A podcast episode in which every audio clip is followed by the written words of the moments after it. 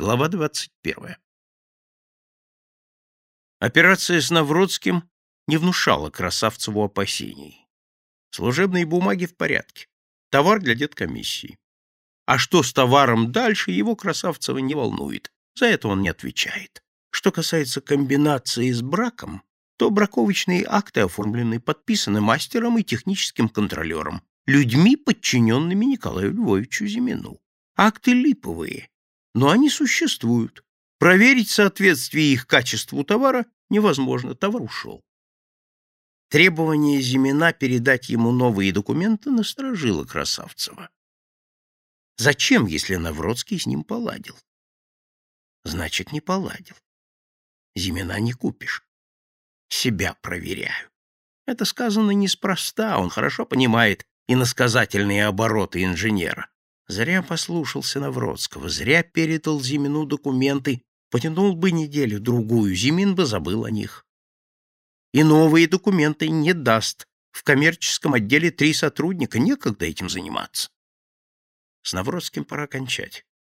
Меры не знает, подведет, да еще строит из себя аристократа.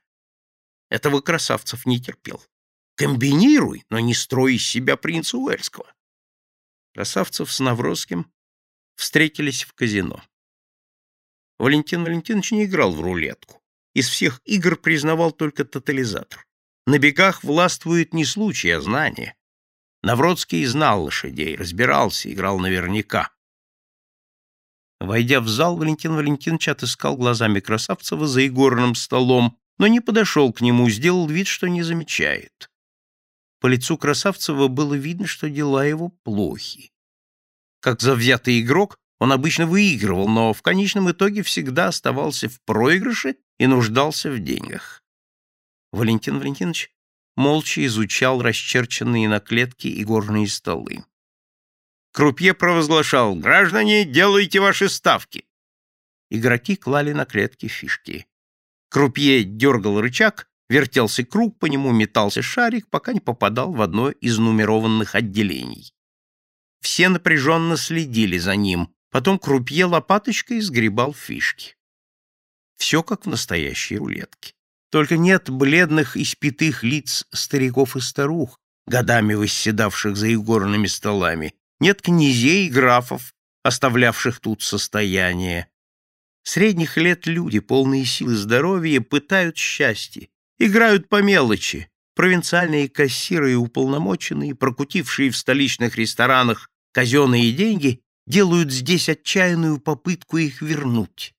Взяточники, вроде Красавцева, просаживают то, что хапнули у Непманов и снабженцев. Эти люди проигрывают не деньги, а жизнь. Нет, его игра другая. Краем глаза он следил за Красавцевым. И этот проигрывает жизнь. Впрочем, чем больше теряет Красавцев, тем больше получает он, Навродский. Наконец Красавцев поднялся. Валентин Валентинович пошел ему навстречу. — Здравствуйте, Георгий Федорович. — Здравствуйте, вы мне нужны. Они вышли на улицу, свернули за угол и пошли по Тверской. «Зимин требует документы по всем вашим отправкам», — мрачно сообщил Красавцев. «А что он сказал о бумагах, которые вы уже ему передали?» «Сказал, что их недостаточно, Хочет посмотреть остальные. Дайте ему остальные. Дайте, дайте. В тех документах он ничего не нашел и в этих не найдет. Да и что можно найти? Документы в порядке, акты оформлены, вы это сами хорошо знаете. Зачем он их требует? У него свои соображения, загадочно ответил Навродский. Хочет окончательно убедиться, что со мной можно иметь дело. Неужели непонятно? Дайте ему документы, а мне сделайте Пять вагонов, и все оформите браком. Красавцев остановился. Вы с ума спятили?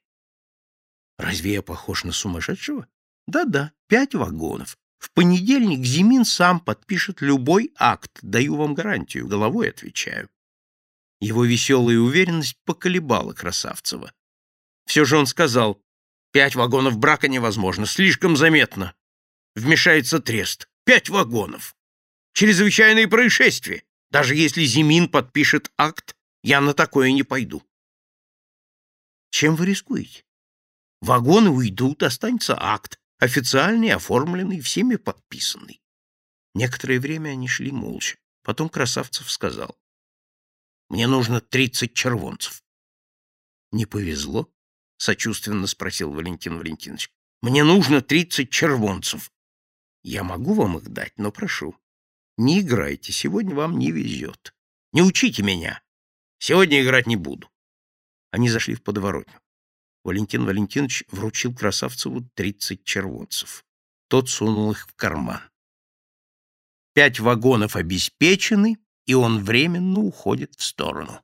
Надо оглядеться, отдохнуть, может быть, поехать на юг с какой-нибудь блондинкой. Элен Буш. Красотка.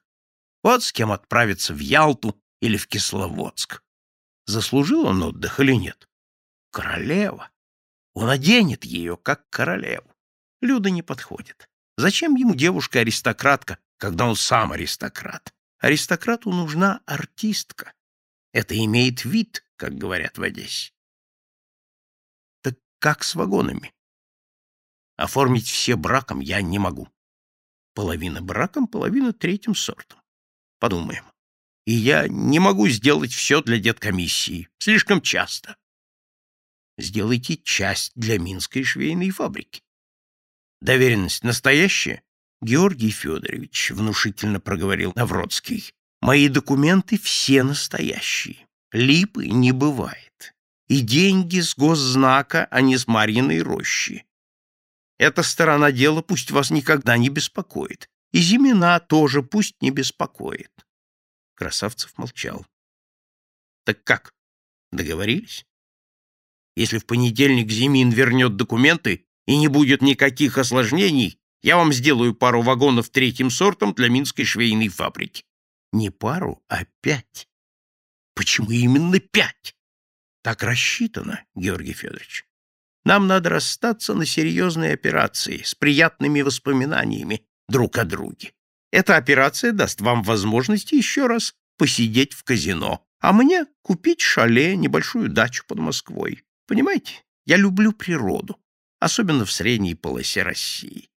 Ведь Подмосковье — это тоже средняя полоса России. Не правда ли?